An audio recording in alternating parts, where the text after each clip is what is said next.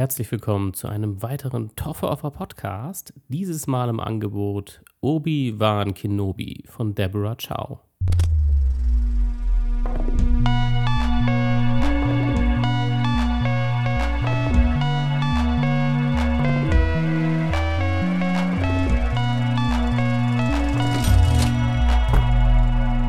Ja, so, ich melde mich zurück. Es, es hat schon wieder einen Monat gedauert und äh, es ist aber ein ganz besonderer Monat, denn tatsächlich in dieser Woche, in der ich das aufnehme, genau gesagt, ich nehme am Mittwoch auf. Äh, das liegt daran, dass das, was wir heute besprechen, genau heute an diesem Mittwoch abgeschlossen wurde.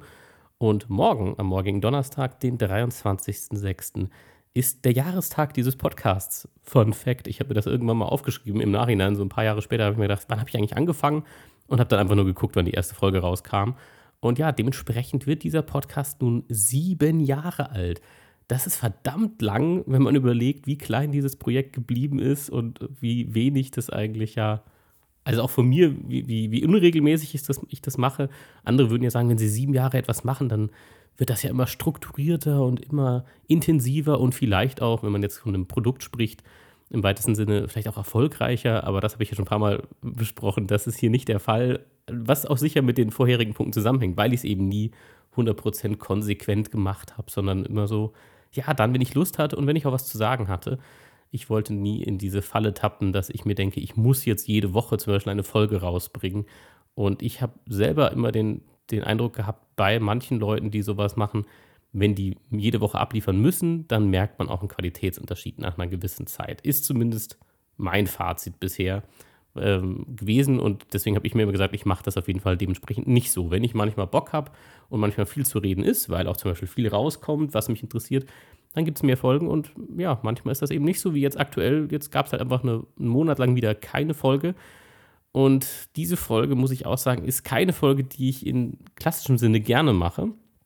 Denn ich habe das ja auch schon ein paar Mal erwähnt, ich mache ja eigentlich gerne Folgen zu Sachen, die ich mag, die ich gerne sehe, die ich empfehle. Ich habe den Podcast immer als ein Sprachrohr gesehen, wo ich Leuten, die Bock auf das Thema haben, die aber ich zum Beispiel auch nicht regelmäßig sehe oder die jetzt auch nicht unbedingt Bock haben, Bock haben, hey, ja, klar, lass uns mal einfach eine Stunde darüber reden, was für Filme du magst, sondern so haben die einfach einen sehr angenehmen und vor allem leichten Zugang zu dem Thema und müssen sich nicht irgendwie tausendmal überall einlesen und müssen nicht andauernd up-to-date bleiben.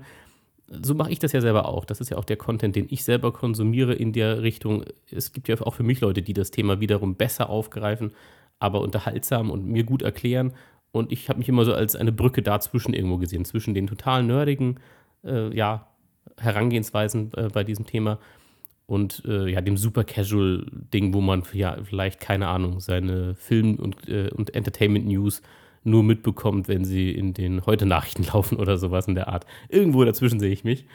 Und ja, das jetzt, ich weiß auch nicht, warum ich jetzt nochmal den Podcast eingeordnet habe, aber egal. Ähm, nur als Erklärung, warum schon, wieder lange, warum schon wieder lange keine Folgen gab. Aber generell, wie gesagt, ist es ein positiver Podcast, der einen positiven Grundansatz hat. Und deswegen habe ich gesagt, diese Folge ist ein bisschen, ja, mit einem leichten zugedrückten Auge mache ich die, weil das wird jetzt kein positiver Podcast. Werde ich, räume ich gleich aus dem Weg. Alle, die jetzt gedacht haben, hey, ich höre mir die Folge an, ich habe ja super Bock drauf, ich liebe ja das ganze neue Star Wars-Zeug, mal gucken, was der dazu sagt. Okay, sorry, ihr könnt hier direkt aussteigen, wenn ihr nicht damit klarkommt, dass ich das nicht so feiere. Das muss ich einfach vorne wegschicken. Und woran das alles liegt, das will ich jetzt versuchen zu erklären, denn das ist für mich auch immer wichtig ich mag nicht, wenn man Sachen einfach nur nicht mag, sondern dann soll man erklären, warum. Man muss auch nicht alles angucken. Das, der, der Meinung bin ich auch nicht. Man kann auch vorab sagen, hey, keine Ahnung, für mich ist das zum Beispiel, für mich ist Star Wars, davon reden wir jetzt speziell, für mich ist Star Wars abgeschlossen gewesen, als der Erfinder von Star Wars entschieden hat, ich verkaufe das Ganze, ich mache selber keine Projekte mehr.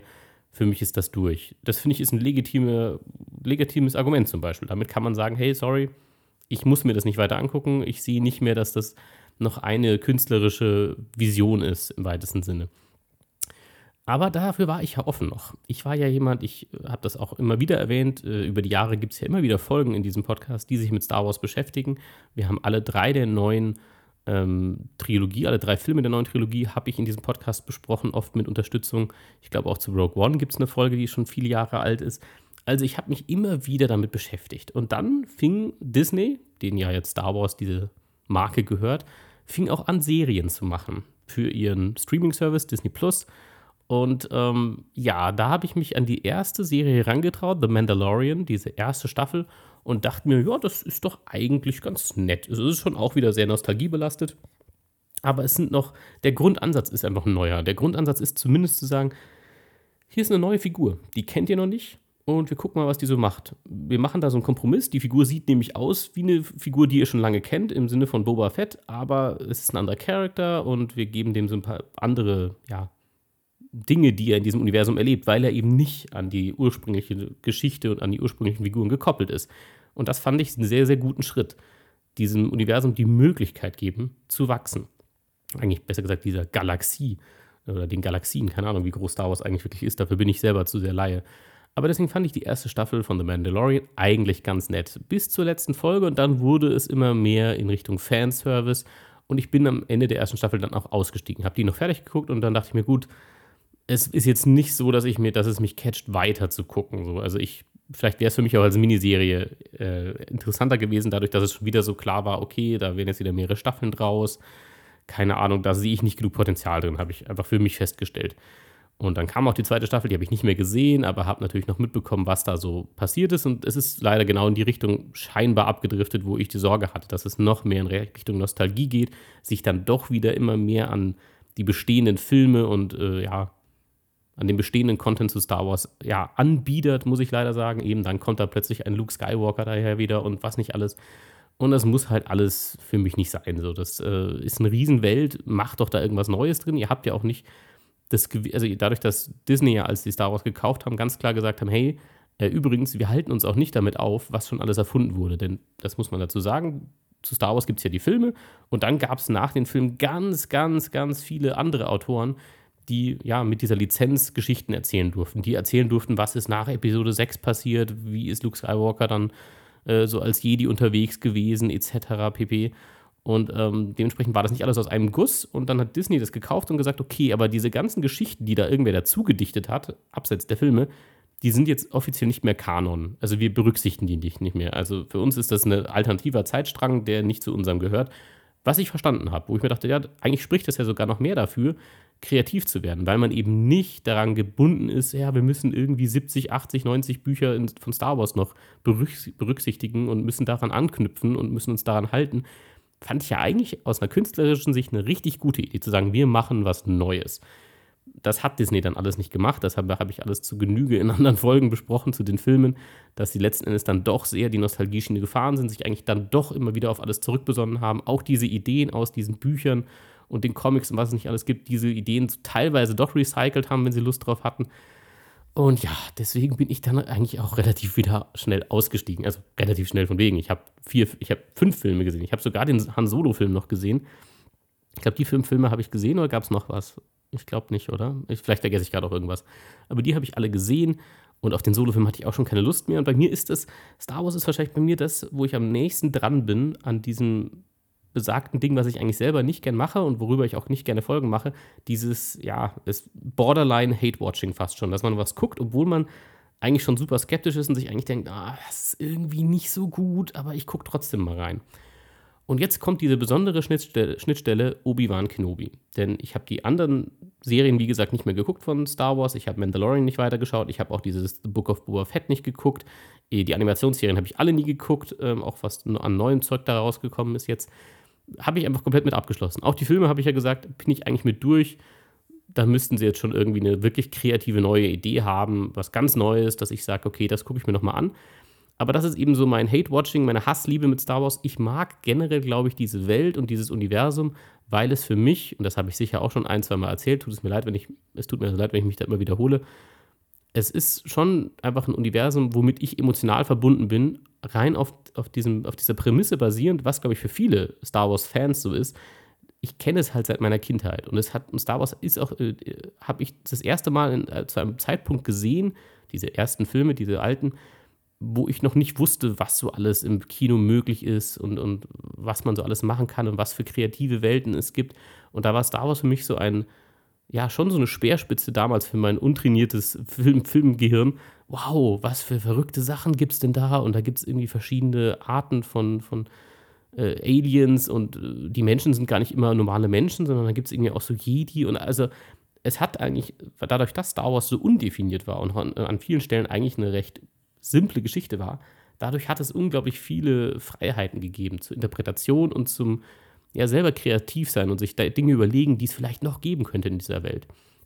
Und dadurch bleibe ich immer irgendwo emotional verbunden mit dieser ganzen Star Wars-Sache und ich mag die alten Filme auch. Und ich bin ja sogar jemand, der die Prequels, also Episode 1, 2 und 3, auch ein Stück weit verteidigt und sagt, hey, ich, ich finde trotzdem cool, dass die, dass die was Eigenes machen vor allem. Also, dass sie an ganz vielen Stellen bewusst nicht einfach nur auf Nostalgie gesetzt haben, obwohl sie ja ganz klar die Vorgeschichte zu den alten Filmen erzählen und sich ganz klar auf die alten Figuren auch beziehen.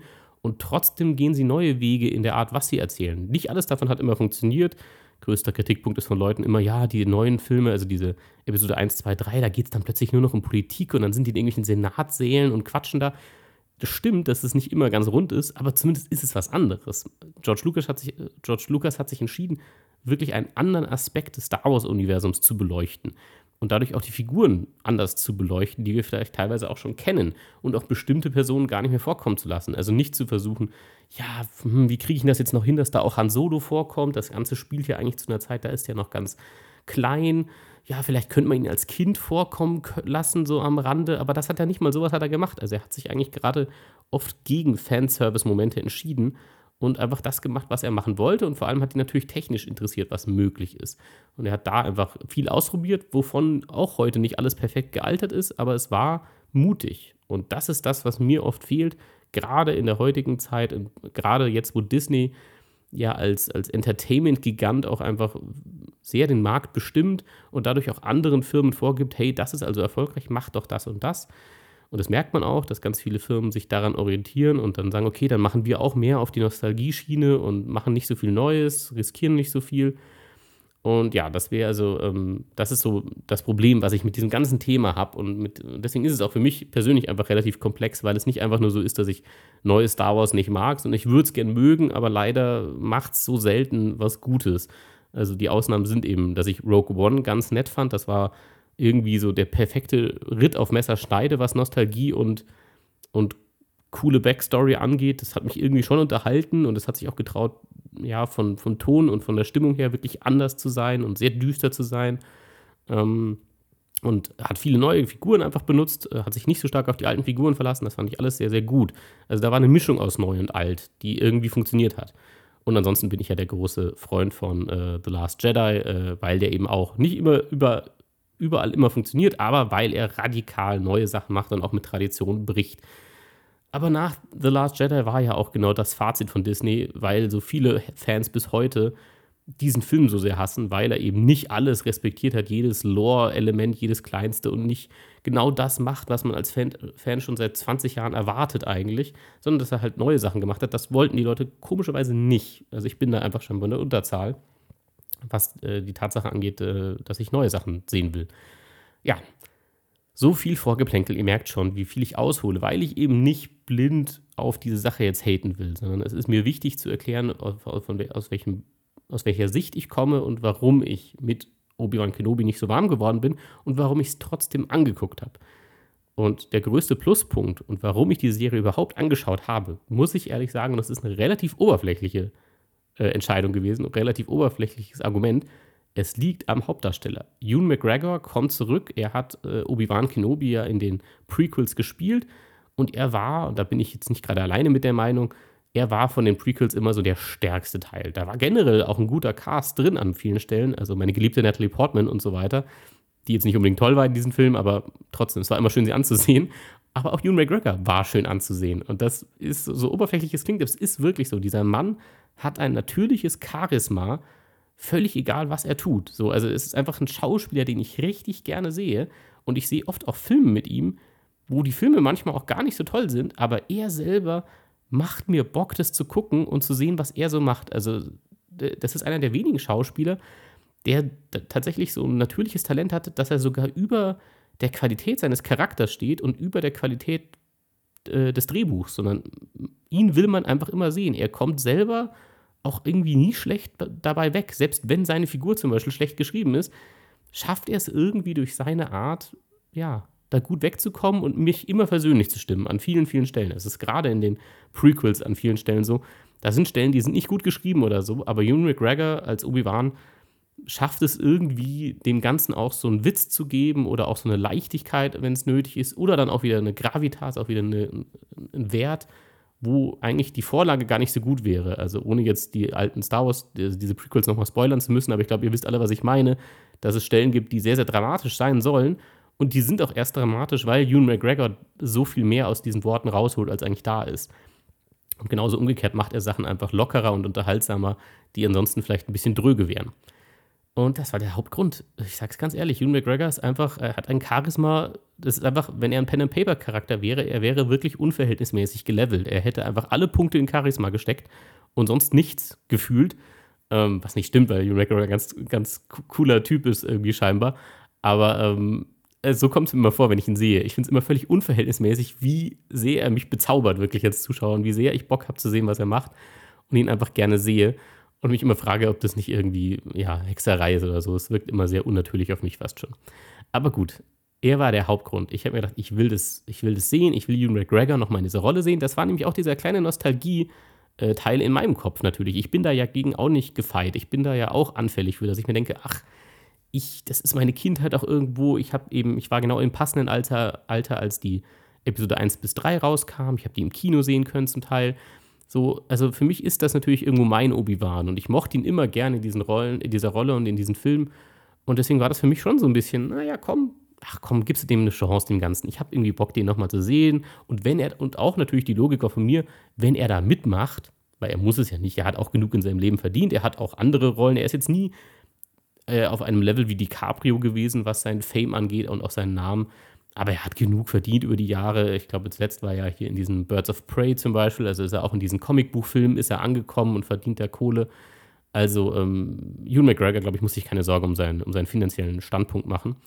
Ähm, und dementsprechend dachte ich, wenn er da mitmacht, dann hat das einen Grund. Dann wird er auch sich das angeguckt haben und gesagt haben, ja, das ist cool genug, das freut mich, das macht Spaß, ähm, dann gehe ich doch gerne nochmal zurück in dieses Kapitel.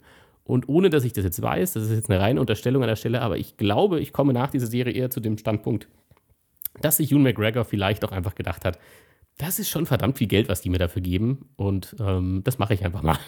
ich glaube fast, dass das der Grund war. Auch wenn der kein Geld braucht, glaube ich. Ich glaube, dass der stabil steht. Ähm, wahrscheinlich sind es immer Summen, wo keiner von uns Nein sagen würde, weil anders kann ich es mir nicht erklären. Denn äh, das ist der große Kritikpunkt, zu dem ich später aber erst ausführlich kommen werde.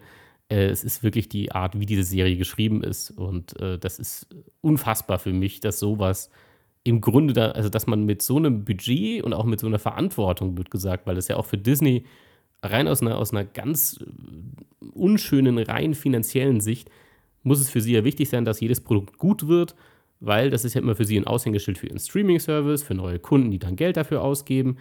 Und vielleicht, wenn es besonders gut läuft, kann man daraus mehrere Staffeln machen, etc. pp.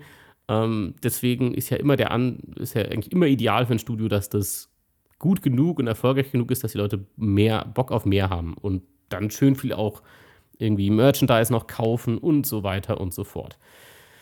Und ja, ähm, das, äh, ja, es ist auf jeden Fall nicht gut geworden. Ich, jetzt bringen wir mal den, diesen Punkt zu Ende. Warum? Was war mein größter, mein größter Catch, warum ich diese Serie sehen wollte? Es war Ewan McGregor. Dann kamen noch nette kleine Easter Eggs dazu, wie dass es hieß, hey, auch oh, äh, Hayden Christensen, der also Anakin Skywalker alias Darth Vader in den äh, Episode 1 bis 3, äh, nee, Episode 2 und 3, 3 gespielt hat, der ist auch wieder da. Und da dachte ich mir, ach, das ist doch sicher ganz lustig. Ich würde nicht sagen, dass er jemals der stärkste Teil dieser Prequels war. Ich fand ihn schauspielerisch immer nicht so großartig in diesen Filmen. Ähm, er hatte aber wahrscheinlich auch einfach nicht die Gabe, wie Ewan McGregor, dass er mit dem schwachen Skript, das ihm gegeben war, dass er daraus mehr gemacht hat. Das, was Ewan McGregor halt geschafft hat, war ihm halt nicht vergönnt und das ist deswegen nicht alleine seine Schuld. Aber das ist so, diese, damit haben sie auch viel Marketing betrieben, dass diese beiden Schauspieler zurückkommen. Für viele ja der Original Obi-Wan und der Original Anakin Skywalker, für die Leute, die halt nicht mit den ersten Star Wars-Filmen groß geworden sind. Also für viele ist, glaube ich, da auch eine emotionale Bindung an diese Leute und an diese Gesichter äh, gekoppelt. Und dementsprechend hat das auch Sinn gemacht, damit zu werben. Und ich dachte mir, ja, das ist wahrscheinlich schon, sie werden sich schon was überlegt haben. Wenn sie beide Schauspieler zurückholen, dann doch mit einem Grund. Und mein Fazit hinterher ist, es ist alles reines Marketing. Es macht sich halt besser, wenn du halt sagen kannst, dass diese Schauspieler zurückkommen.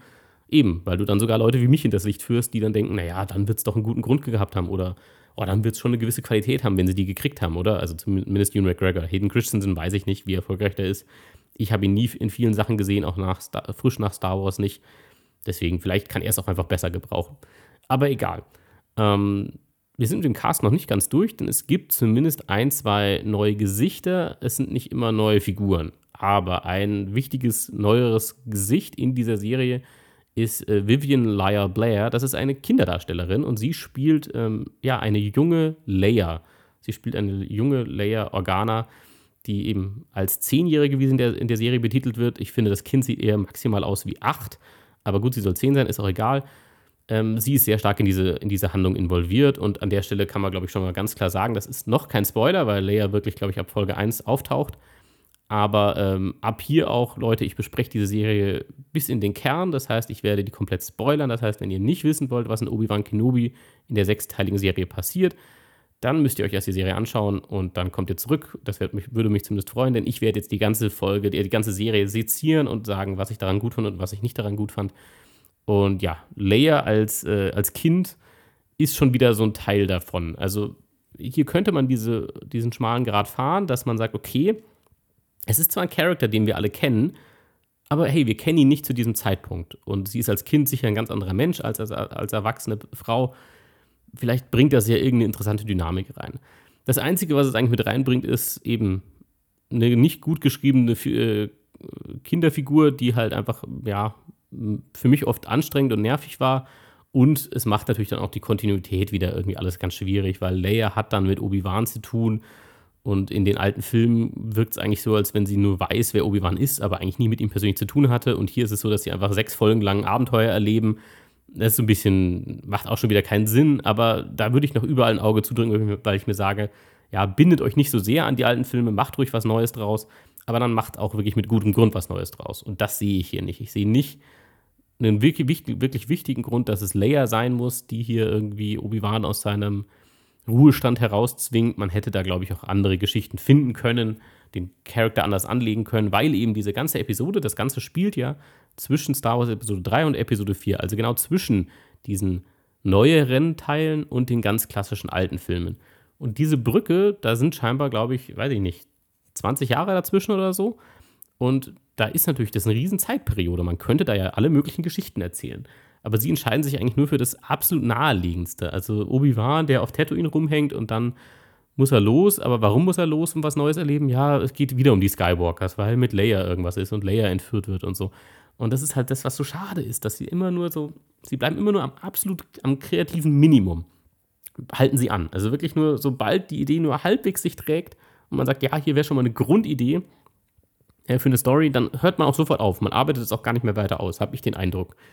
Ähm, ja, so viel noch dazu. Und ein letzter wichtiger Teil des Casts, würde ich sagen, ist äh, die Third Sister oder Reva heißt die Figur auch. Und das ist eine, ja, ja, so die große Antagonistin der Serie. Sie ist nämlich Teil des Imperiums. Sie ist äh, Teil der Inquisitoren. Und Inquisitoren sind Leute, die, ja, jetzt nachdem das Imperium an der Macht ist, ja, sie, such, sie, sie jagen nach den letzten verbleibenden Jedi. Ein Kapitel, von dem man oft, oft gehört hat in den alten Star Wars-Filmen und man sich immer gedacht hat, hey, damit kann man sicher auch coole Geschichten erzählen. Es gibt auch, glaube ich, ganz viele Geschichten schon dazu aus Comics und so. Aber da dachte ich mir, okay, netter Ansatz. Hey, gucken wir uns das mal an. Und das allein ist ja eigentlich schon genug Konfliktpotenzial. Obi-Wan Kenobi ist ein Jedi, der sich versteckt und jetzt bringen wir eine neue Figur rein, die Jedis jagt. Also ist ja schon mal klar, dass diese beiden Figuren gegeneinander arbeiten eigentlich braucht man da schon gar nicht mehr Leia, finde ich, als Vorwand. Also man hätte das auch anders, äh, komplett anders schreiben können, dass sie ihn halt findet oder so. Ähm, Wäre also absolut machbar. Aber gut. Jedenfalls wird äh, diese Reaver, und sie wird eben Third Sister in der Serie genannt, weil die Inquisitoren haben so komische Ränge. Da gibt es dann Third Sister und Second Brother oder was auch immer. Das ist einfach ihr, ihr, ihr Rang und ihr Name ist Reaver. Und Reaver wird gespielt von Moses Ingram. Ähm, und Moses Ingram kannte ich bisher nur aus äh, das Damen-Gambit, äh, Queen's Gambit. Da spielt sie ja auch nur eine kleinere Rolle. Ich glaube, sie kommt auch nur in einer Folge vor oder in zwei, ähm, wo sie ja die Freundin von unserer Hauptfigur von Anya Taylor-Joy spielt als erwachsene Frau. Äh, sie sind seit Kindertagen befreundet und sie spielt so die erwachsene Version. Und daher kannte ich sie schon vom Gesicht her, aber musste, das mich, auch, musste mich da auch nochmal dran erinnern. Aber generell ist Moses Ingram Äh, keine schlechte Schauspielerin, fand ich schon in, in Queen's Gambit nicht. Und ist sie auch hier nicht. Ich finde sie als Schauspielerin ist eigentlich gar nicht übel. Es ist wieder so, dass das Material, das ihr gegeben wird, ja, ist nicht gerade Gold. Und jetzt haben wir zumindest mal vor der Kamera geklärt, was da ist. Aber Leute, ich bin immer noch nicht wirklich an meinen Kritikpunkten angekommen. Ich weiß, diese Folge wird ein bisschen länger, aber es ist ja auch einfach viel, was man aus, auspacken kann. Jetzt gucken wir uns mal an. Jetzt haben wir vor der Kamera schon mal geklärt, hier sind ein paar gute, interessante äh, Schauspieler und potenziell auch interessante Dynamiken äh, von der Besetzung her. Jetzt ist die Frage ja, wer macht denn das Ganze? Weil das habe ich auch in einigen Folgen immer wieder betont.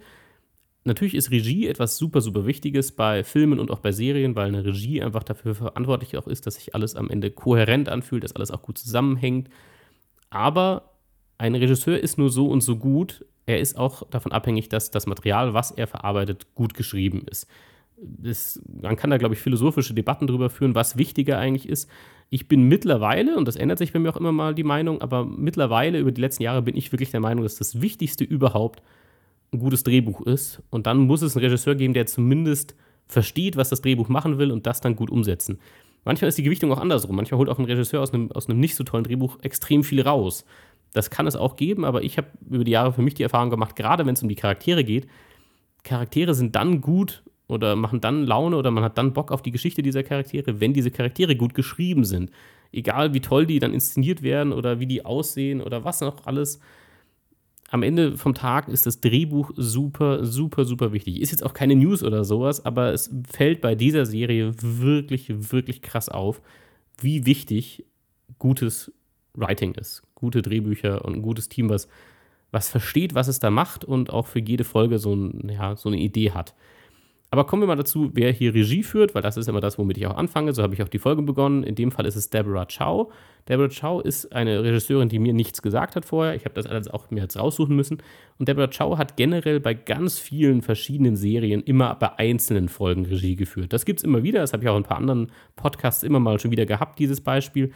Es gibt oft so Regisseure, die, das sind einfach Serienregisseure. Die werden immer für einzelne Folgen irgendwo engagiert und machen da dann eine einzelne Folge. Was auch überhaupt nicht jetzt, das will ich gar nicht schlecht reden oder so, das ist einfach ein Beruf. So. Es gibt einfach Leute, die sind halt eher, ja, der Directors for Hire, wie man sagt. Also das sind nicht Leute, die jetzt bekannt sind wegen ihrer einzigartigen Vision unbedingt, sondern die halt gut sich in neue Teams einarbeiten können zum Beispiel und gut, ja, ja, auch e-, episodisch arbeiten können, was ja auch ein ganz einzigartiger Skill ist, das zu können, dass man eben ein Projekt nicht von Anfang bis Ende begleitet, sondern immer nur so irgendwo reinspringt und dann mit einem vorhandenen Team arbeiten muss und es trotzdem was Gutes, da, was Gutes dabei rauskommt. Und das ist auch völlig normal, gerade bei Serien, dass viele verschiedene äh, Regisseure da ja, äh, ja, Hand anlegen, weil es eben einfach bei Serien ist einfach sehr viel Arbeit. Also viele, viele Drehtage und das äh, nimmt eine einzelne Person, glaube ich, auch einfach sehr, sehr stark ein. Und das ist, glaube ich, auch, das ist halt einfach, einfach irgendwo so das Muster. So funktioniert das einfach bei Serien, dass das verschiedene Leute sind. Hier ist es aber witzigerweise nicht so. Deborah Chow, es sind äh, sechs Folgen bei Obi-Wan Kenobi und Deborah Chow hat alle sechs Folgen selber Regie geführt. Generell war sie aber eben äh, vor diesem Projekt jemand, der, äh, sie, hat einfach immer für andere Serien einzelne Folgen Regie geführt. Und da ist auch eine ganz große Bandbreite dabei. Sie hat sowohl für Mandalorian, was ich vorher schon erzählt habe, diese Star Wars-Serie, da hat sie bei einer einzelnen Folge Regie geführt. Sie hat aber auch Marvels Jessica Jones, das war diese Netflix-Serie, die mittlerweile, glaube ich, auch auf Disney Plus wandert. Da hat sie eine einzelne Folge gemacht. Äh, sie hat aber auch Mr. Robot eine einzelne Folge gemacht oder Vampire Diaries. Also ihr seht schon die, die Spanne auch an sehr unterschiedlichen ja, Ideen und sehr unterschiedlichen Serien, auch von der, von der Zielgruppe her. Und sie hat da überall mal mitgearbeitet. Und was natürlich mich super stutzig gemacht hat sofort, war, sie hat sogar bei einer einzelnen Folge Better Call Saul Regie geführt. Und Better Call Saul ist für mich momentan einfach, das ist das Beste, was für mich es überhaupt gibt im, im serialisierten Fernsehen oder Erzähl, bei serialisierten Erzählformaten.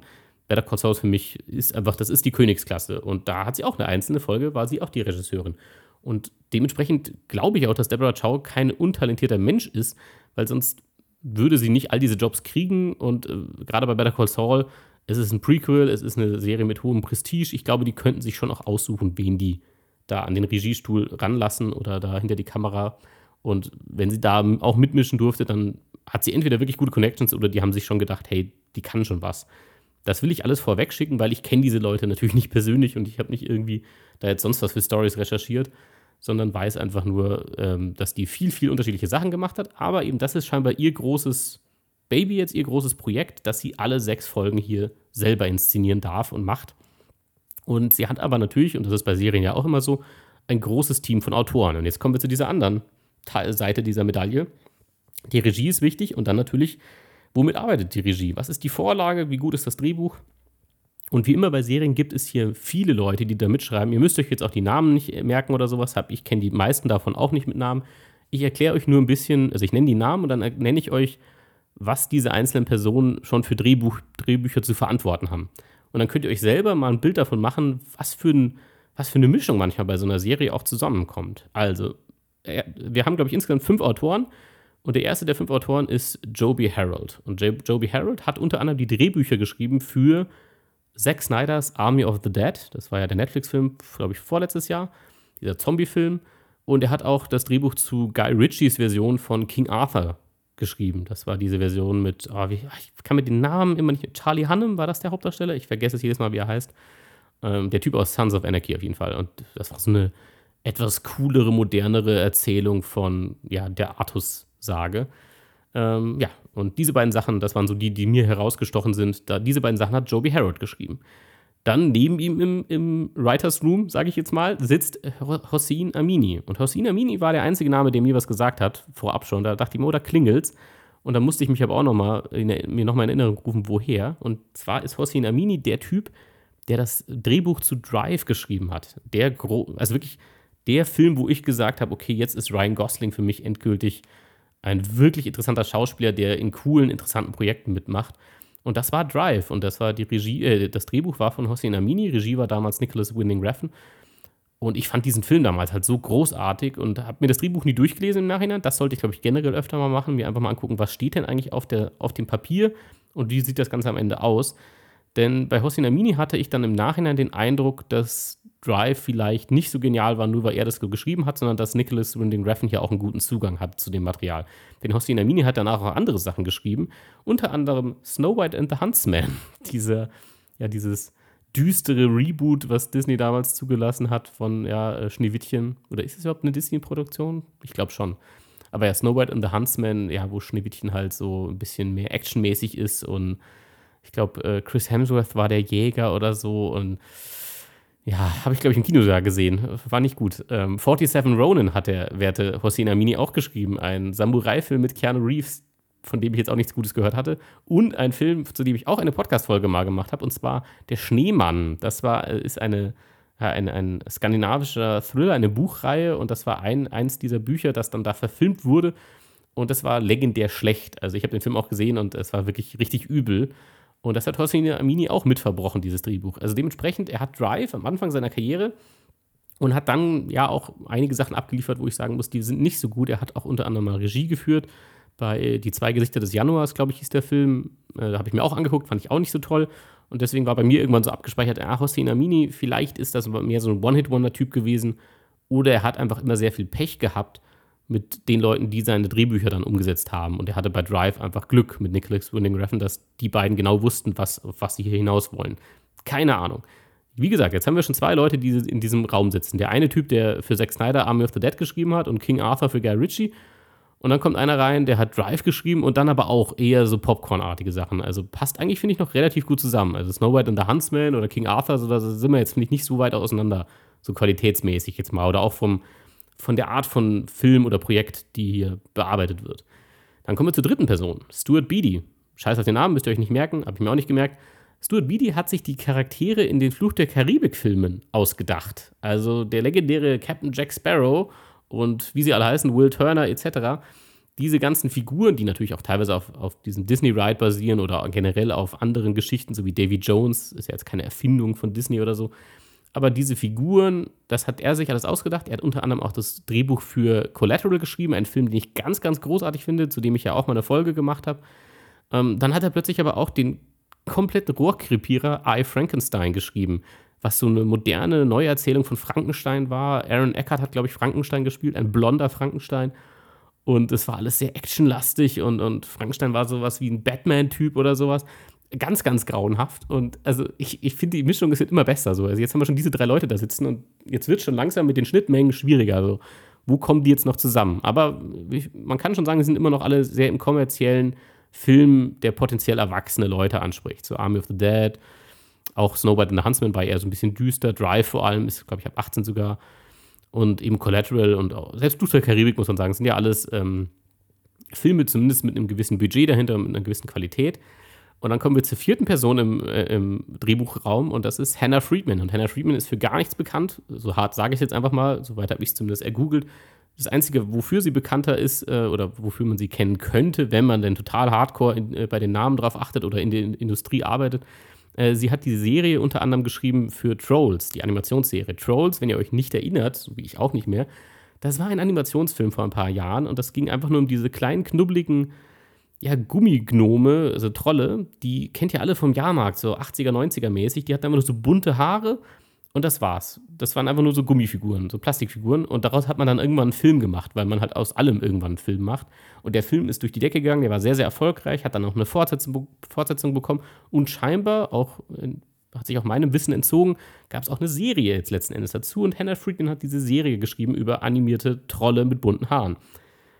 Also ihr seht schon, die Mischung, also jetzt langsam, let's get cooking. Jetzt haben wir langsam eine richtig gute Mischung in diesem Drehbuchraum sitzen, wer da so mitmischt.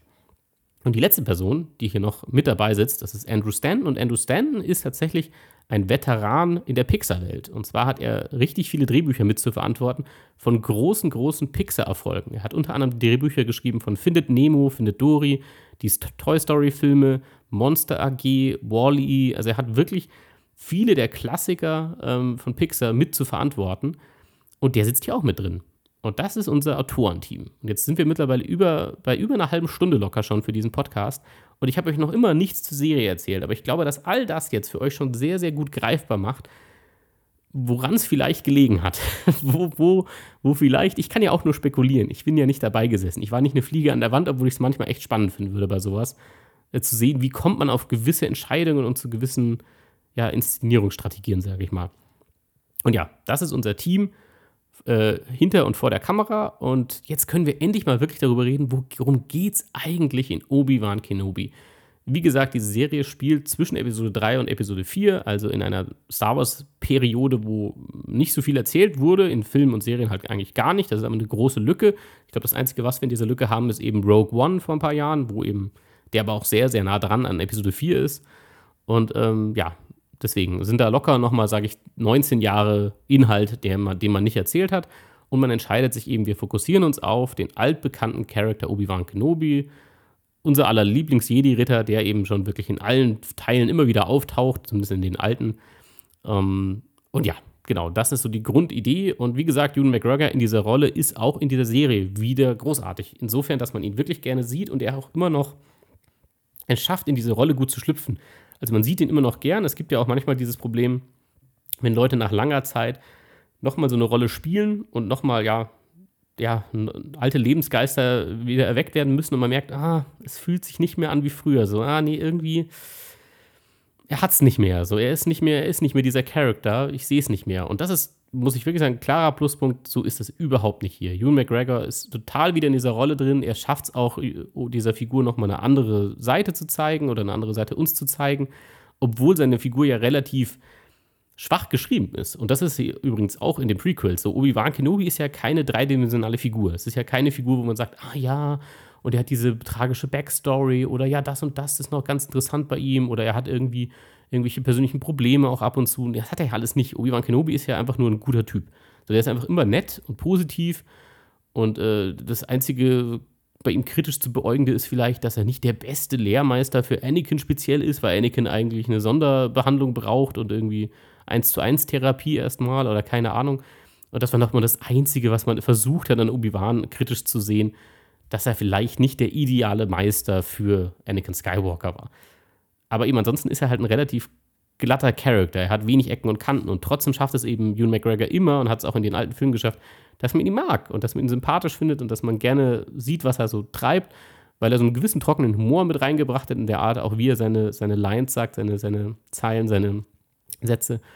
Und das funktioniert ja auch wieder gut. Das kann man gar nicht, das ist egal, wie schlecht man das schreibt. Ewan McGregor ist da einfach, steht über dem Material, wie eingangs schon gesagt. Er hat ein Charisma von über 9000. Also wirklich von hier bis zum Todesstern. Den Typ sieht man einfach gern oder geht mir zumindest so. Und das hat sich auch nicht geändert. Man sieht ihn immer noch gerne in dieser Rolle, absolut. Und das, obwohl sein Charakter eigentlich relativ zweidimensional ist. Das große Problem dieser Serie, und damit kommen wir jetzt zum großen, großen Kritikpunkt, auf den jetzt auch alles andere fußt. Und jetzt kommt all das, jetzt, das ist das alles, was ich jetzt vorher erklärt habe, Jetzt kommt das große Problem. Es ist eh schon offensichtlich, deswegen habe ich es auch so ausführlich am Anfang erklärt. Das große Problem bei dieser Serie ist das Staging und das Writing, also mit anderen Worten die Inszenierung vor der Kamera auch immer wieder an vielen Stellen, aber vor allem die Art, wie es geschrieben ist und was daraus natürlich dann auch vor der Kamera gemacht wird. Das ist wirklich unangenehm an manchen Stellen. Also selbst als jemand, der se selber Laie ist, ist es manchmal ein Gefühl von Fremdscham, weil man sich denkt, das kann doch nicht sein dass ihr euch dafür entschieden habt, für diese Version oder für diesen Take oder dass ihr die Kamera dort und dorthin gestellt habt oder dass das wirklich jetzt eure Lösung für den und den Konflikt ist, das kann ja nicht wirklich jetzt, das könnt ihr nicht ernst meinen. Dafür ist das auch einfach zu teuer, das muss man auch sagen. Diese Serie sieht nicht billig aus. Und man ist daran mittlerweile gewöhnt, weil wir alle Serien wie Game of Thrones und ähnliches über die Jahre kennengelernt haben. Es ist einfach über die Jahre normal geworden, dass Serien genauso gut aussehen wie Kinofilme und dass da genauso viel Geld reingesteckt wird. Und das muss man immer noch mal sagen, das ist nicht der Standard und das, und das muss man immer wieder wertschätzen. Und das kann man auch hier wertschätzen. Die Serie sieht an vielen Stellen wirklich nicht billig aus. Also die Visual Effects und so, das ist alles wunderbar. Das ist alles absolut in Ordnung. Da gibt es nichts zu bemängeln. Teilweise auch wirklich auch optisch kreative Sachen. Also einfach, wo man das wieder nutzt, dass Star Wars halt einfach so ein großes, sehr undefiniertes Universum ist, wo man halt einfach mit allem Möglichen durchkommt, wo man einfach sagt, ja, hier ist eine riesige Burg, die steht einfach mitten im Wasser und das können wir einfach machen. Das ist eigentlich komplett unpraktisch und niemand würde so bauen. Aber in Star Wars geht es, weil in Star Wars haben sie überall Raumschiffe und sonst was und deswegen ist das wurscht. Und deswegen können wir einfach, Architektur ist egal und wie, wie realistisch Sachen sind, ist egal. Wir lassen es einfach cool aussehen. Und das ist ja hier auch wieder, das ist ja auch immer ein Pluspunkt an Star Wars, dass es einfach optisch eigentlich meistens ziemlich cool aussieht. Selbst wenn man zum 70. Mal Tatooine sieht, Tatooine an sich ist trotzdem immer noch eigentlich, wenn man es zurück auf den Ursprung führt, visuell ein cooles Element. Also nichts als Wüste, nichts als Himmel, einfach nur oben blau, unten braun. Das ist rein visuell betrachtet ein starkes Bild. Das ist die Frage, was man daraus macht, aber ganz grundsätzlich ist das auch hier also nicht zu unterschätzen. Optisch hat die Serie kein Problem, meiner Meinung nach. Wo sie allerdings eben ein Problem hat, ist eben wirklich im, in der Art, wie es geschrieben ist und wie das Ganze umgesetzt ist, habe ich jetzt schon mehrmals angeschnitten. Und dafür muss ich auch die Serie spoilern, weil dafür muss man immer wieder konkrete Sachen nennen. Also, was die Serie generell immer und immer wieder macht, und das ist auch ein Fehler, das gibt es auch in anderen Serien, aber ja, es fällt einem hier auch einfach stark auf, weil es auch wirklich in jeder Folge zwei bis dreimal passiert. Und natürlich, wenn man halt mittlerweile auch anderes gewohnt ist, weil man eigentlich so ein bisschen das auch hinter sich gelassen hat bei vielen Serien, habe ich den Eindruck. Also TV-Serien sind heute auch einfach auf einem, auf einem anderen Level. Früher war auch ein anderer Anspruch da. Früher hatten wir viele Sitcoms oder viele Serien und Sendungen, wo jede Folge nur so 20 Minuten oder 25 Minuten gedauert hat. Und das war so ein wöchentliches Ding und da war der Anspruch sehr gering und Hauptsache viele Folgen. Und heute haben wir aber eben Serien wie Game of Thrones, zumindest die ersten Staffeln, natürlich nicht das Ende, wo man sagt, okay, das ist wirklich gut geschrieben, hier haben wir wirklich hochinteressante Charaktere und alles greift gut ineinander. Es ist ein komplexes Puzzle und äh, hier muss sich alles auch logisch für mich als Zuschauer anfühlen. Letztes Beispiel aus meiner Sicht ist natürlich Better Call Saul. Die letzte Staffel läuft gerade oder die erste Hälfte ist jetzt schon gelaufen, die, letzte, die zweite Hälfte wird jetzt bald laufen. Und das ist auf einem so, so hohen Niveau.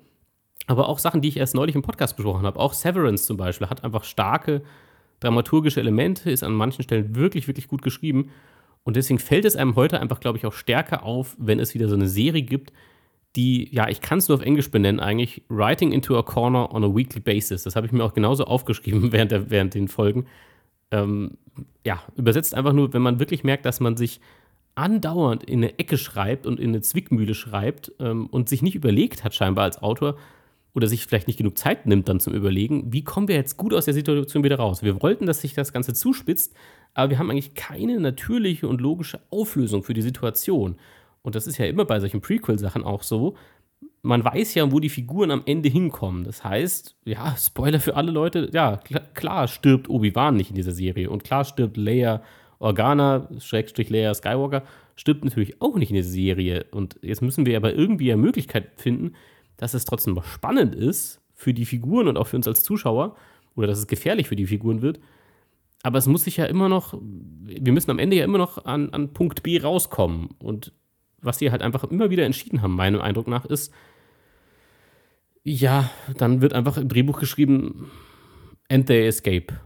And then she manage, manages to run away. And then he beats him. So, also wirklich, anders kann ich es mir nicht erklären. Da glaube ich wirklich, da mit einem Halbsatz wird dann manchmal gesagt, ja, und dann, dann dreht sich das Blatt doch noch. Also wirklich anders macht es für mich manchmal keinen Sinn, was die Inszenierung angeht. Ein sehr frühes Beispiel. Ich werde jetzt einfach an konkrete visuelle Beispiele gehen. Das macht dementsprechend für euch natürlich mehr Sinn, wenn ihr die Serie gesehen habt. Es gibt, glaube ich, in Folge 1 oder 2 schon ist das, äh, da wird eben Leia entführt. Und Leia lebt ja auf Alderan und alles ist super happy dort. Und dann läuft sie gerne draußen rum und klettert durch, durch Bäume und sonst was. Und irgendwann läuft sie mal draußen rum und plötzlich stehen da vier böse Männer. Und diese vier bösen Männer wollen sie gefangen nehmen. Und das sind alles vier erwachsene, schlanke, fitte Dudes, würde ich sagen. Und Leia ist, wie gesagt, in der Serie soll sie zehn sein. Sie sieht körperlich eher aus wie eine sieben- bis achtjährige. Und Leia steht zwischen diesen vier Männern. Sie umzingeln sie sogar. Und dann entschließt Leia sich, naja, ich merke, dass die böse sind. Ich laufe jetzt weg. Bis dahin alles logisch. Jetzt ist halt die Frage, jetzt ist natürlich die Herausforderung für mich auch als, als Regisseurin in dem Fall oder auch als, äh, als Teil dieses, dieses Drehbuchteams, wie lösen wir jetzt die Situation so auf, wie wir das wollen? Wie kriegen wir das hin, dass sie sie zum Beispiel nicht sofort erwischen? So, wir wollen hier eigentlich eine Action-Szene haben. Wir wollen, dass es ein bisschen dauert und dass sie nicht sofort erwischt wird oder dass vielleicht auch gar nicht erwischt wird. Und die Choreografie wirklich in solchen Szenen, und das gibt es mehrmals, solche Szenen, wo man sich wirklich fragt, es gibt dafür Leute am Set, also mindestens schon mal der Regisseur, der mit den, mit den Schauspielern durchspricht, hey, und dann läufst du hier lang und die Kamera wird dort und dort sein und dann läufst du dort und dort drauf zu. Solche Sachen spricht der Regisseur mindestens mit den Darstellern ab. Bei, bei so einer großen Serie oder zumindest mit dem Budget, mit dem hier aufgefahren wird, würde ich mir eigentlich auch vorstellen, dass es eigentlich jemanden nochmal separat gibt, der sich das überlegt und der sagt, hey, wir könnten das so und so inszenieren. Auch der Kameramann spricht da eigentlich oft mit oder die Kamerafrau. Ich weiß es in dem Fall gar nicht, wer, die, äh, wer das Ganze gedreht hat. Ähm, auch die haben oft einen Einfluss darauf, indem sie halt sagen, okay, das und das kann ich so und so einfangen oder wir könnten das vielleicht hier und hier machen. Was hältst du davon, der Idee? Dann sieht es irgendwie gut aus. Ich habe den Eindruck, dass hier, hier niemand irgendeine Frage gestellt hat. Also es ist wirklich, es ist für mich absurd. Es sieht wirklich aus wie aus einer schlechten 90er Jahre Fantasy-Serie manchmal. Im Sinne davon, Leia läuft also weg von diesen vier Verbrechern und wir sehen das Ganze schon mal in einer totalen. Also das heißt, die Kamera ist sehr weit weg und wir sehen ganz klar die Männer und wir sehen in der Mitte Leia stehen und wir sehen eigentlich dadurch schon als Zuschauer, ja, eigentlich, so wie das hier aussieht, kann die nicht abhauen. So, die kommt nicht weg. Und das, also generell immer, wenn Kinder von Erwachsenen wegrennen, musst du immer ein bisschen mogeln und das geschickt schneiden oder inszenieren, sodass es so wirkt, als wenn die Kinder schnell wären, auch wenn sie halt einfach, ja, nur halb so groß sind und dementsprechend nicht so schnell laufen können. Aber hier versucht man das nicht mal zu tarnen, sondern Leia entschließt sich dann loszulaufen und die Männer wirklich bleiben auf der Stelle stehen und, und rütteln sich einmal kurz so, oh nein, sie rennt weg und warten so zwei, zwei Sekunden und rennen dann los. Und das ist halt so, und das siehst du halt volle Kanne. Und so gibt es immer wieder so Stellen, auch in dieser einen Verfolgungsjagd schon. Irgendwann rennt Leia dann mal, rutscht sie unter einem Ast durch. Und das ist jetzt nicht mal so ein baumstammmäßiger Ast, das ist einfach nur ein Ast. Und sie rutscht unten drunter durch und der Böse läuft ihr hinterher und bleibt in dem Ast hängen. Oh nein, ich komme da nicht durch. Und solche, solche Momente gibt es dann. Das ist halt Folge 1 oder 2, von der wir jetzt hier reden. Und da dachte ich mir damals schon, huiuiuiui, das, ist, das, das sieht übel aus. Das sieht wirklich aus wie, weiß ich nicht, wenn ihr die alten Serien kennt, sowas wie Herkules oder Xena oder so, oder die ganz alten Star Trek-Folgen, so sieht das aus. Also es sieht wirklich so aus, als hätte man sich gedacht, ah, das, das regeln wir im Schnitt und das kriegen wir dann schon gut hin. Und dann saß man im Schnitt äh, im Raum und hat, hat, sich, hat gemerkt, ui, wir haben kein gut, keine gute Aufnahme, wo das irgendwie glaubwürdig aussieht, dass diese Achtjährige, weil optisch ist sie eine Achtjährige, dass diese Achtjährige von äh, erwachsenen Männern davonläuft und dass das äh, logisch wirkt, dass sie sie nicht kriegen. Also manchmal sehen wir die alten, die, sehen wir die Männer auch hinter ihr laufen und wir sehen richtig, wie diese Männer natürlich nicht Vollgas geben, sondern wie die halt so sehr überambitioniert die Arme hoch und runter schütteln und so tun, als würden sie schnell rennen und aber eigentlich auf der Stelle traben teilweise. Und das ist einfach so, das kann man anders inszenieren. Also auch wenn deine Szene nicht gut geschrieben ist und du schon das Problem hast, Leute, wie soll ich denn das jetzt rechtfertigen, dass dieser Zehnjährige von diesen Männern davon kommt? Eigentlich gibt es keinen Grund, dass sie das schafft. Sie gerät selber in den Hinterhalt. Ja, dann, du kannst versuchen, die Szene zumindest ein Stück weit zu retten, indem du es eben dann gut inszenierst vor der Kamera. Und auch das funktioniert nicht. Also hier würde ich auch immer sagen, es ist wirklich an beiden Seiten liegt der Fehler. Es ist nicht gut geschrieben und aber auch nicht gut ja, umgesetzt dann letzten Endes. Und das wäre jetzt eine Sache, wenn es ein Ausrutscher wäre und mal so eine Stelle nicht ganz so flüssig ist und nicht ganz so gut funktioniert. Absolut okay. Mein Gott, kommt vor. Manchmal muss man Sachen auch einfach akzeptieren können, auch als Zuschauer, damit der Plot überhaupt erst eskalieren kann und passieren kann. Da bin ich der Erste, der sagt, hey, da Da spreche ich euch im Zweifelsfall ein bisschen, bisschen was zu und, und, und drücke die Augen zu, weil ich will ja auch sehen, wo, wohin das Ganze jetzt läuft. Aber es zieht sich halt durch die ganze Serie durch. Es ist immer wieder sehr, sehr schlecht durchchoreografiert. Es ist immer schlecht, immer wieder schlecht geschrieben. Gerade weil es immer wieder um Verfolgungsjagden geht oder auch um Kämpfe, logischerweise, weil wir halt in Star Wars sind. Also hier wird natürlich gekämpft.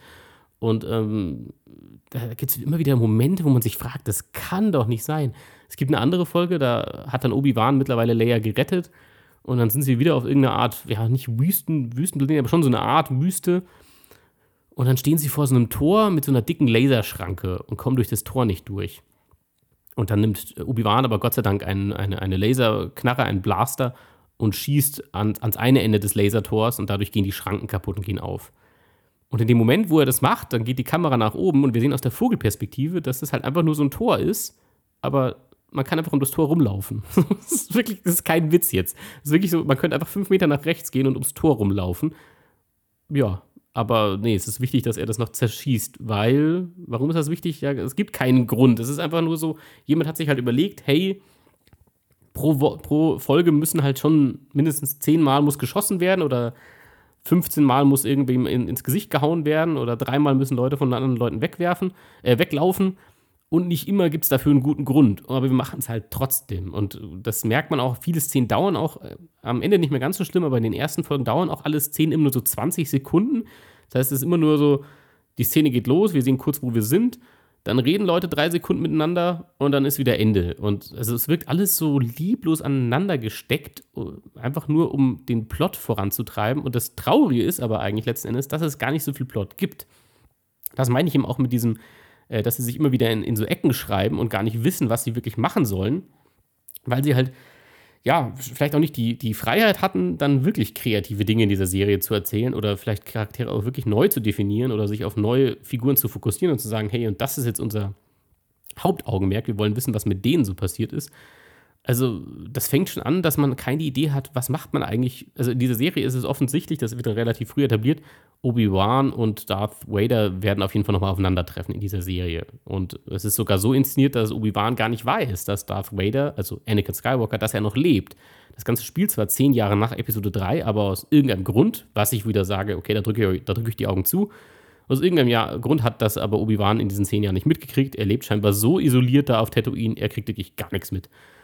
Okay, meinetwegen. Vielleicht hat man das damals auch gut geheim gehalten, dass Anakin Skywalker Darth Vader ist. Schreck, keine Ahnung. Also komischerweise andere Figuren in der Serie wissen es dann doch, aber eben nicht jeder. So, keine Ahnung, hat sich nicht rumgesprochen. Whatever.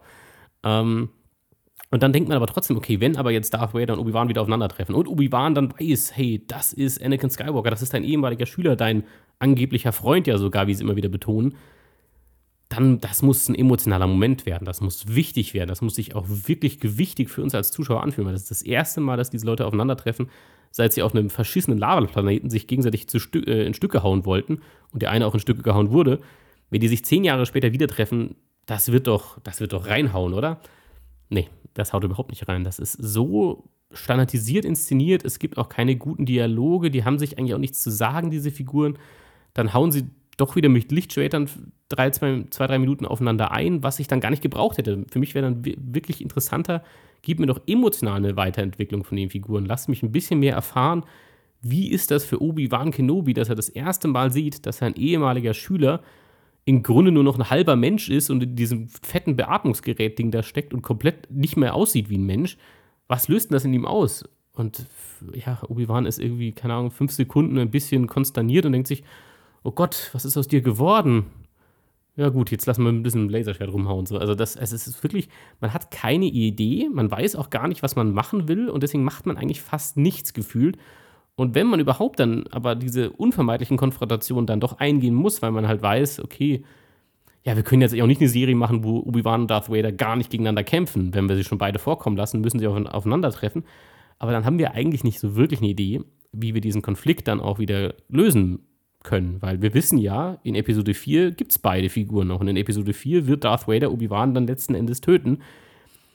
Und wir wissen auch, dass Obi-Wan in Episode 4 nicht komplett kaputt ist und dass ihm ein Arm fehlt. Das heißt, also wir wissen schon mal, diese Kämpfe vorher werden wohl nicht so gravierend für ihn sein, äh, körperlich. Das heißt, das muss er alles halbwegs gut überstehen.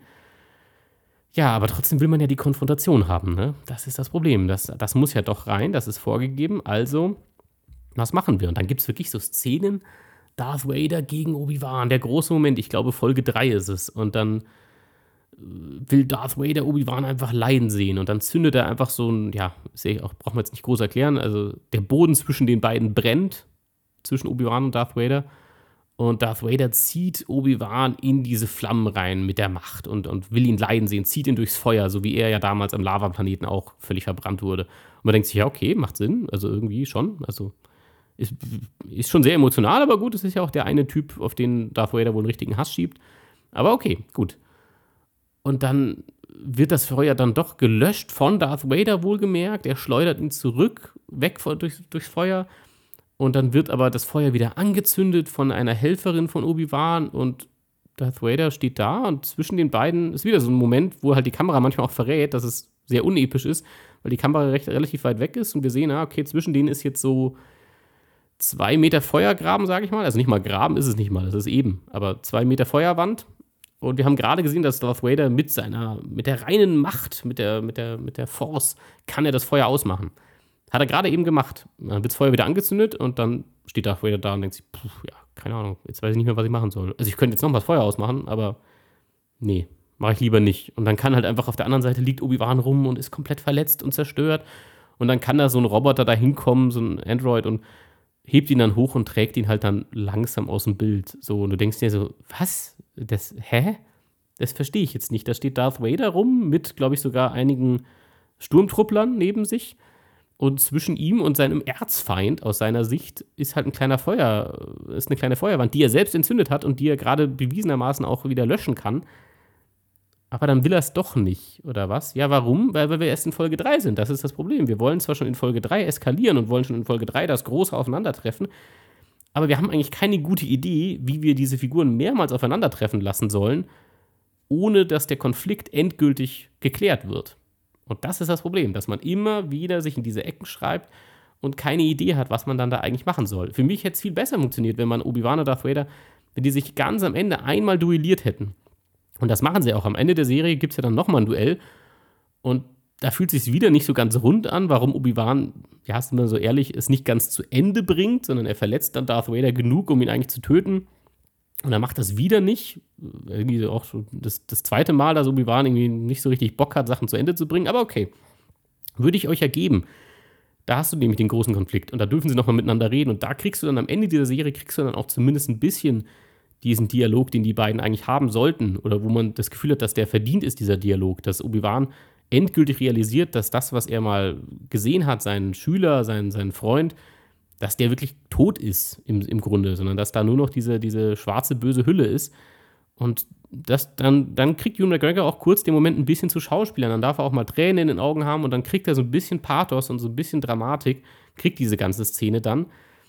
Aber dadurch, dass man das halt vor, vor drei Folgen auch schon gemacht hat oder versucht hat zu machen, ähm, wird halt alles irgendwann so beliebig und irgendwann hat auch alles keinen Wert mehr, weil du das Gefühl hast, gut, eigentlich läuft das eh auf, auf nichts hinaus. Und ja, also wie gesagt, man könnte da ewig weiterreden. Ich kann auch einfach nur ein paar Sachen auflisten, wo mir immer wieder aufgefallen ist, wie man keine Ahnung hat beim Drehbuchschreiben, wie man diese Situationen auflösen soll. Also, wie gesagt, das mit dem Feuer und Obi-Wan habe ich ja gerade genannt. Das war schon mal ein weirdes Beispiel. Dann gibt es eben diese Komplizin von Obi-Wan und Leia. Ähm, die hat sich im, ins Imperium eingeschlichen, ist dort eine Offizierin oder sowas.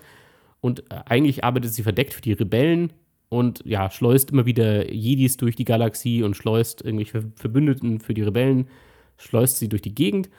Und äh, ja, dann gibt es irgendwann eben den großen Plot. Leia wird dann nochmal entführt vom Imperium, ja, ein, ein weiteres Mal.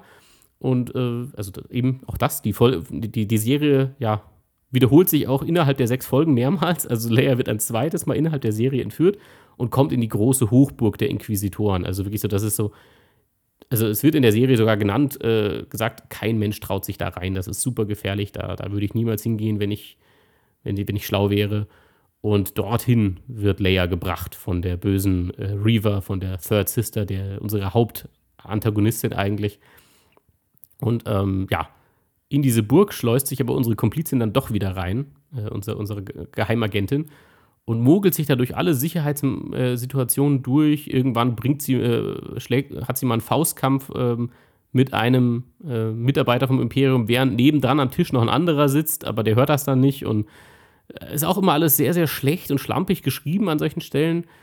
Aber gut, mein Gott, dann kommt aber doch der Twist, dass Reaver, also die, die, die Böse, das dann doch irgendwie realisiert und sich dann, dann konfrontiert sie die, die Komplizin, bevor, bevor das Ganze auffliegt und denkt sich, ja, vielleicht hast du auch gelogen, weil du warst ja eingesetzt auf dem Planeten, wo die das erste Mal entkommen sind und das ist ja komisch, wenn du da verantwortlich für warst, wieso passiert das da? Und jetzt bist du schon wieder hier, vielleicht lügst du ja. Also ich glaube, der Satz fällt wirklich eins zu eins so, unless you are lying. Und ja, dann wird das aber doch wieder fallen gelassen. Und dann kommt die Komplizin doch wieder frei. Und Obi-Wan kommt auch wieder, schafft es auch Leia zu befreien. Und dann hauen sie mit Leia ab von dieser bösen Burg. Und dann wird aber gesagt, ach, warte mal, das war doch ein Plot. Das Imperium wollte, dass ihr entkommt. Und das ist jetzt ein, ein, ein Tracker, ist jetzt bei euch. Ähm, und deswegen können sie jetzt verfolgen, wo ihr hinfliegt und damit sie auch die anderen Rebellen finden. Was zum einen einfach, ja, einfach der Plot ist, den sie einfach aus äh, Episode 4 recycelt haben, wo das auch schon mit Leia passiert, wo Leia aus dem Todesstern gerettet wird. Und Leia noch am Ende sagt, äh, ja, die haben uns sicher entkommen lassen. Das war ja Absicht. Und das ist hier wieder die Idee. Das Imperium hat sie also angeblich entkommen lassen. Was natürlich einerseits nicht Sinn macht, warum bringt man eine Figur an den sichersten Ort überhaupt aus Sicht des Imperiums, wo man ja davon ausgehen kann, ja, vielleicht trauen die anderen sogar, sich nicht mal uns hier anzugreifen oder sie hier zu befreien. Aber dann rechnen wir doch damit, dass sie es tun und wir wollen, dass sie es tun, damit sie dann doch entkommen und wir dann rauskriegen, wo. Also es, es macht halt alles keinen Sinn. Das ist immer das Problem, dass das alles immer in sich zusammenfällt, wenn man es durchdenkt und sich immer denkt, okay, einer von beiden, einer der beiden Parteien ist hier auf jeden Fall ein bisschen dumm. So, das ist immer das Fazit, auf das man kommt. Und das ist halt einfach schade. So, das sind auch Sachen, die halt so simpel zu vermeiden gewesen wären. Also man könnte sich ja für eine Sache entscheiden. Man könnte ja sagen, das Imperium will, dass sie Leia wieder befreien, um sie dann ja zu markieren und dann, dann, dann locken sie sie direkt oder führen sie sie direkt zu den restlichen Rebellen. Aber dann, dann schafft sie vielleicht nicht in den geheimsten und sichersten, angeblich sichersten Ort überhaupt. So, das widerspricht sich irgendwie, finde ich. Aber gut, so ist es halt. Und so ist es auch bis zum Ende. Ich habe vom großen Duell eben schon gesprochen. Obi-Wan und Anakin kämpfen am Ende der Serie dann nochmal gegeneinander. Es ist dann auch, es darf dann auch mal kurz ein bisschen episch werden. Es ist aber auch wieder dann so ein bisschen, auch wieder so ein bisschen unverhältnismäßig so. Obi-Wan wird extra in der Serie fünf Folgen lang als jemand dargestellt, der nicht mehr so richtig, ja, sein altes Selbst ist. Er ist nicht mehr so fit, er ist nicht mehr so so gewandt mit dem Lichtschwert. Er hat einfach nicht mehr so viel drauf. Er ist auch sehr abgekapselt von der Macht. Er schafft es auch die ganze Serie über nicht mit seinem Meister, seinem ehemaligen zu kommunizieren. Obwohl das von Anfang an schon ein bisschen angeteasert wird, dass das wohl kommen sollte. Aber er schafft es nicht. Und es gibt auch dazwischen vergeht nicht viel Zeit. Ich habe das Gefühl, dass die ganze Serie Obi-Wan Kenobi spielt vielleicht innerhalb von einer Woche oder von zwei, so würde ich sagen. Also maximal. Und deswegen, es vergeht nicht viel Zeit zwischen Obi-Wan kommt aus dem Ruhestand zurück und äh, zwischen dem Ende, wo Obi-Wan gegen Darth Vader wieder kämpft und letzten Endes, ja, dann wieder all seine Kraft wiedererlangt, glaube ich, wird dann gesagt oder so. Plötzlich äh, schmeißt er Darth Vader mit irgendwelchen Brocken ab, wie so ein Meteoritenhagel, und du denkst dir so, ja, es ist aber derselbe Charakter, der vor zwei Tagen noch äh, ja, relativ ungelenk war oder ja fast verloren hätte. Und jetzt müssen wir aber irgendwie erklären, wieso er jetzt seinen, er hat seinen Mojo wieder, seinen Spirit und jetzt plötzlich ist er wieder der alte Charakter, der vor zehn Jahren mal war.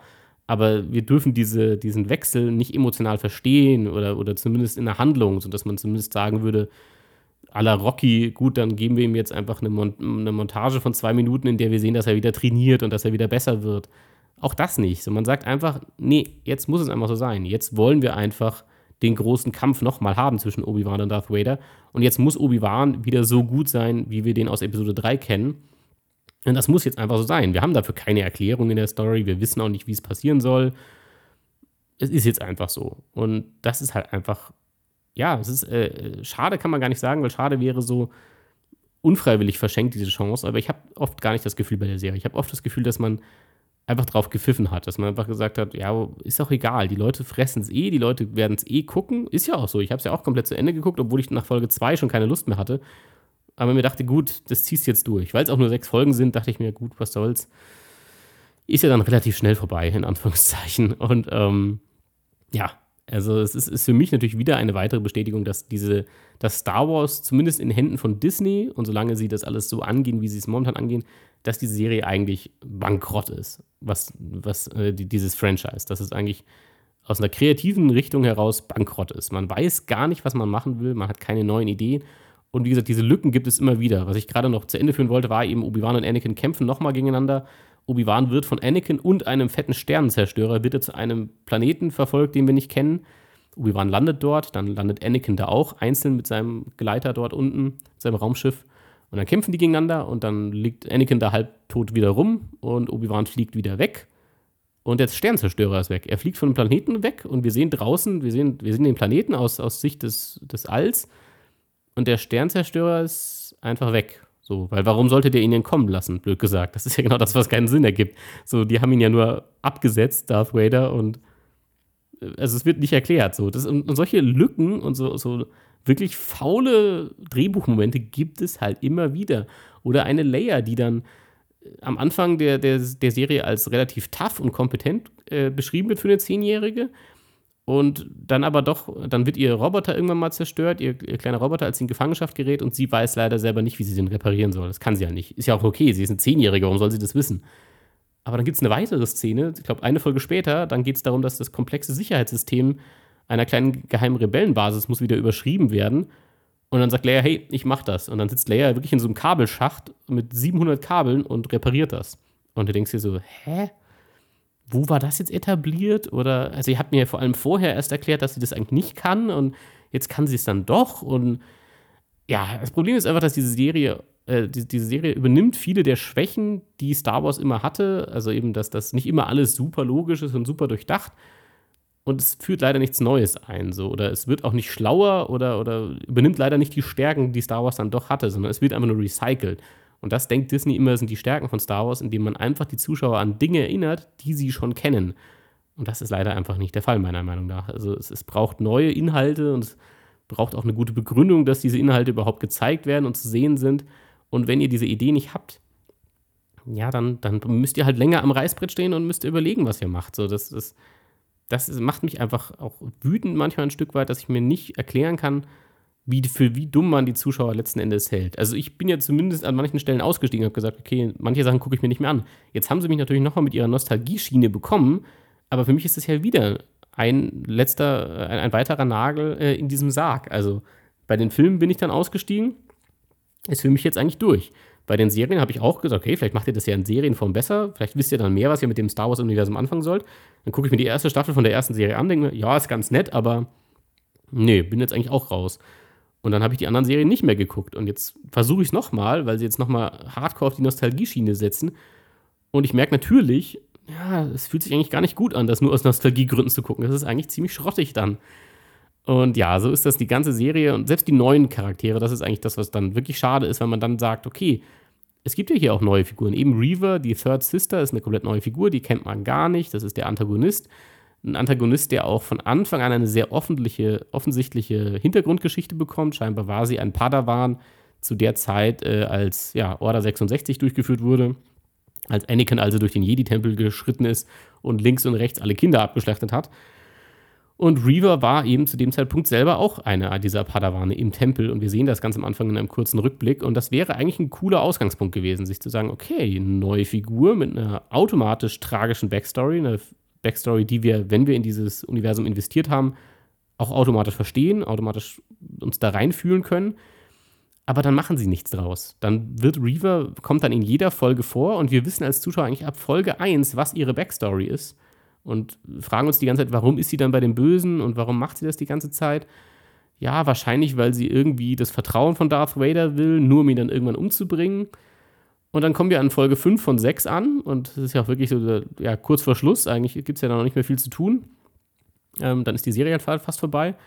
Und dann muss ja irgendwie noch die Geschichte von Reaver aufgeklärt werden, dass sie jetzt irgendwie 20 Jahre lang da, äh, nee, 10 Jahre lang ähm, da jetzt für die Bösen gearbeitet hat und links und rechts Leute abge äh, abgemetzelt hat und umgebracht hat, jetzt braucht sie doch ihren großen Payoff. Und dann lässt sie sich halt einfach von Obi-Wan überreden, hey, lass doch mal ganz überstürzt und auf die Schnelle deinen Racheplan mal durchziehen. Und natürlich scheitert sie dann damit, aber dann wird das halt auch diesen Figuren nicht gerecht. Dann versteht man nicht, Wieso sollte die zehn Jahre diesen Plan aufbauen oder mindestens die letzten paar Jahre sich ziemlich heftig da verbiegen müssen und ziemlich schlimme Dinge in ihrem Leben machen müssen, nur um dann am Ende, ja, das Ganze nicht gut überlegt durchzuziehen, nur weil es, ja, ja, weil wir einfach keine Zeit haben in der Serie, das in Ruhe zu erzählen. Oder wir hätten halt auch die Folgen vorher das ein bisschen etablieren können. Aber nein, man muss ja so lange wie möglich dann Sachen mysteriös halten, in großen Anführungsstrichen. Und dann wird halt die ersten vier Folgen einfach nichts mit der Figur von Reaver gemacht. Sie kommt immer wieder vor, ist einfach nur böse und rennt mit dem Lichtschwert durch die Gegend. Und in Folge 5 muss sie dann sowohl ihre Backstory erklären, als auch ihren ganzen, äh, ihren ganzen Plan durchziehen und muss auch in, dem, in der Folge schon mit dem Plan scheitern. Und du denkst dir so, hey, also die Folgen sind übrigens auch nicht so lang, die sind teilweise nur so 35 Minuten lang. Und denkst dir, hä, also irgendwie ähm, fühlt sich das gerade nicht so richtig verdient an, obwohl das ein neuer Charakter ist, wo ihr mir eigentlich ab der ersten Minute der Serie gesagt habt, hey, das ist wichtig und das spielt noch eine große Rolle. Ja, turns out, nee, tut's nicht so wirklich. Und da ist noch der kleinste Kritikpunkt, dass scheinbar in Obi-Wan Kenobi in dieser Serie ähm, Leute durch Lichtschwerter nicht mehr sterben. Das geht nicht mehr. Also da gibt es einmal den Großinquisitor, der wird mit einem Lichtschwert in den Bauch erstochen. Dann wird Reaver von Darth Vader mit einem Lichtschwert in den Bauch erstochen. Und beide leben danach noch weiter und laufen weiter rum. Also das wissen wir jetzt auch für alle Fälle mal. Lichtschwertverletzungen sind gar nicht so schlimm. Also da hat Darth Vader, also Anakin Skywalker, schon sehr viel Pech gehabt. Der hat es ja auch überlebt. Aber dass der so eine äh, komplexe Operation da überhaupt gebraucht hat, war auch, wahrscheinlich ist er einfach ein Weichei, weil die meisten äh, stehen halt einfach wieder auf und binden sich dann irgendwie einen dreckigen Lappen um den Bauch und dann geht das schon, dann läuft man einfach weiter. Und lauter solche kleinen Sachen passieren halt die ganze Zeit und es wirkt so wie Nitpicking. Es wirkt so, als würde man sich kleine Sachen raussuchen, aber die ganze Serie besteht daraus. Also es ist, es ist glaube ich, wirklich, es sind nie drei Szenen am Stück vergangen, wo ich mir nicht dachte, wow, hier ist ja, also die Nostalgie versuch, wird versucht, äh, ihr versucht die zu ernten, die Nostalgie, aber auch deren Nachwirkung ist nicht stark genug, um darüber wegzutäuschen, wie wenig Ideen ihr eigentlich habt oder wie wenig Daseinsberechtigung ihr selber euren Charakteren gibt und auch eurer Geschichte gebt. Denn am Ende von Obi-Wan Kenobi ist eigentlich gar nichts passiert. Am Ende dieser Serie sind wir eigentlich genau da, wo wir vorher sind. Das Einzige, was die Serie eigentlich geschaffen hat, sind ein paar inkonsequente Momente und ein paar Fragen, die eigentlich vorher nicht da waren. Eben, wieso weiß Leia, wer Obi-Wan Kenobi ist, aber in Episode 4, wenn sie ihn dann über diese Message von R2D2 anspricht, Obi-Wan Kenobi, ihr seid meine letzte Hoffnung, ihr habt mit meinem Vater in den Klonkriegen äh, gedient oder ihm, mit ihm äh, zusammengearbeitet, das klingt ja so, als hätte sie zu Obi-Wan Kenobi keine persönliche Bindung. Aber in der Serie baut man ja explizit eine persönliche Bindung zwischen ihr und ihm auf. Also man macht sogar eigentlich eher Sachen komplizierter oder unlogischer, als sie vorher waren. Und das ist einfach, es ist am Ende vom Tag einfach nur cringy auch. Auch diese, diese Nostalgie-Momente sind auch unangenehm. Das, das war jetzt auch die letzten Filme schon so. Dieser Fanservice ist so übertrieben, dass ich wirklich da sitze und mir das kalt den Rücken runterläuft. Wenn dann Obi-Wans letzter, fast letzter Satz in der Serie wirklich nochmal Hello there ist, weil das halt sein Meme-Satz ist und Leute ihn alle damit zitieren. Deswegen ist das Letzte, was er zu Luke sagen darf, ist Hello there okay, und dann darf nochmal Liam Neeson, der schon halb im Grab liegt, gefühlt, muss er nochmal Qui-Gon Jinn spielen. Und äh, all solche Geschichten, wo du dich fragst, oh, was ist alles so eklig und so. Es ist halt wirklich ein Produkt, muss man sagen. Es ist kein künstlerisches, ähm, keine künstlerische Vision mehr oder, oder irgendwas dahinter. Und es ist für mich auch okay, dass Sachen kommerziell auch einen gewissen Erfolg haben müssen und auch einen gewissen, ja, eine gewisse Zielgruppe auch ansprechen müssen. Dafür ist es auch einfach zu teuer als dass man riskieren würde, dass es für niemanden was ist. Aber hier habe ich den Eindruck, dass man wirklich eigentlich nur noch irgendwie versucht, was zu melken, was eigentlich schon lange vertrocknet ist. Und Star Wars, zumindest diese alten Geschichten, die sind eigentlich auserzählt, weil man da keine kreativen Ideen findet. Man könnte ja, man könnte ja sagen, wir werfen alles ein bisschen über, über, über den Haufen und erzählen, Obi-Wans Zeit zwischen Episode 3 und Episode 4 wirklich kreativ und lassen ihn komplett neue Figuren treffen und komplett neue Dinge erleben. Aber nein, man traut sich ja nicht, sondern man sagt sich ja, nee, was, wenn es die Leute nicht mögen? Also lass auf jeden Fall, jede Folge müssen auf jeden Fall ein paar andere Figuren noch vorkommen, die wir schon alle kennen. Und am besten muss in jeder Folge müssen auch drei oder vier Referenzen gemacht werden auf das, was später noch kommen mag oder was schon mal passiert ist, weil sonst wollen es die Leute nicht. Und das ist halt das, wo ich sage, nein, das stimmt einfach nicht. Ähm, das sieht man eben daran, dass so Sachen wie Better Call Saul, die, was ja auch ein Prequel ist, also, also auch das Problem hätte, dass man weiß, was danach folgt, und trotzdem schafft man es hier, neue Figuren zu kreieren, die einem was bedeuten und die auch die Figuren, die wir schon kennen, nochmal in ein neues Licht rücken und neuen Mehrwert geben. Und das, Das schafft man hier leider überhaupt nicht. Äh, Obi-Wan Kenobi war ja auch in der Produktionshölle. Es hat ja Jahre gedauert, das überhaupt zu machen. Zwischendurch sollte es auch mal ein Film werden. Jetzt sind es eben sechs Folgen als Miniserie geworden. Ich wäre mir nicht mal sicher, dass jetzt Schluss ist. Ich kann mir auch vorstellen, dass wenn es Geld stimmt, dass sie dann nochmal weitermachen. Ich bin auf jeden Fall raus an der Stelle und äh, habe für mich vielleicht, also ich, ich sage das immer mal wieder und letzten Endes tappe ich dann doch ab und zu in die Falle, gebe ich ehrlich zu. Aber ich glaube auch für mich langsam entschieden zu haben, dass äh, Disney nicht weiß, was sie kreativ machen sollen, weil sie auch Leuten vielleicht kreativ nicht die, die wirklichen Freiheiten lassen, Dinge wirklich neu zu interpretieren und was Neues mit an den Tisch zu bringen. Und dementsprechend ist das für mich eigentlich echt gegessen. Und jetzt haben sie mich wirklich nochmal bekommen mit der Ebene, hey, du magst doch diesen Schauspieler gerne und du magst doch, du willst den doch gerne nochmal sehen. Und das ist auf jeden Fall mein Fehler, gar keine Frage. Das, darauf reinzufallen war dumm von mir. Aber ja, Fool Me Once, ähm, Shame on You, Fool Me Twice, ja. Dementsprechend werde ich das nicht nochmal machen. Ich werde auch jetzt, es gibt ja ganz viele weitere Serien, die angekündigt sind, die mich auch Gott sei Dank alle überhaupt nicht interessieren. Jetzt kriegt der Charakter aus Rogue One, kriegt jetzt eine eigene Serie, dann kriegt die äh, Ashoka, die aus, aus äh, Clone Wars ist, kriegt eine eigene Serie, etc. Mandalorian kriegt eine dritte Staffel. Das alles werde ich mir nicht mehr anschauen. Ich habe es jetzt mit Obi-Wan echt nochmal versucht, mit Obi-Wan Kenobi, und habe ja damals die erste Staffel Mandalorian geguckt. Und das sind meine zwei Ausflüge in das serialisierte Erzählen von Star Wars ähm, unter der Hand von Disney. Und das ist für mich jetzt auch abgeschlossen, das Serienkapitel. Das Filmkapitel war es schon und hat ein glorreich schlechtes Ende mit ähm, The Rise of Skywalker genommen. Und ähm, ich denke, dass man das hier auch jetzt äh, als finales Kapitel für mich und Disney Star Wars sehen kann. Weil selbst wenn ich über die Jahre irgendwas davon jemals sehen werde, dann nicht, nicht weil es gerade neu rausgekommen ist, sondern eher so, ja, mir ist gerade langweilig und irgendwer schlägt es vor und dann ja, meinetwegen, kannst du schon anmachen. Aber ich bin da nicht mehr am Tag 1 dabei und gucke mir das an, so wie ich jetzt zum Beispiel wirklich am Tag, als die letzte Folge rausgekommen ist, diese Podcast-Folge aufnehme. Das, nee, diese, dieses Commitment kann ich mir nicht mehr abverlangen, wenn Star Wars und die kreativen Köpfe dahinter sich selber nicht das Commitment abverlangen, sich Mühe zu geben. Dann werde ich es auch nicht tun. So viele harte und harsche Worte äh, zu dieser ja unverhältnismäßig langen Folge. Ich dachte selber nur, dass es eine halbe Stunde dauert, aber ja, ich glaube, die Vorgeschichte war wichtig, um, um vollkommen greifen zu können, was hier eigentlich alles schief läuft für mich. Und sicher haben jetzt viele Anekdoten, die ich erzählt habe, nicht so viel Sinn gemacht, wenn ihr die Serie nicht gesehen habt, weil sie jetzt unzusammenhängend wirken. Wenn ihr sie aber gesehen habt, dann umso mehr denkt ihr euch wahrscheinlich, ja, hat einen Punkt. Vielleicht auch nicht. Vielleicht seid ihr auch große Fans. Mich würde beides interessieren. Mich würde auch interessieren, wenn ihr es total gefeiert habt. Auch da bin ich immer interessiert daran, warum das so ist. Also was ich vielleicht auch nicht sehe, was andere hier wirklich toll finden.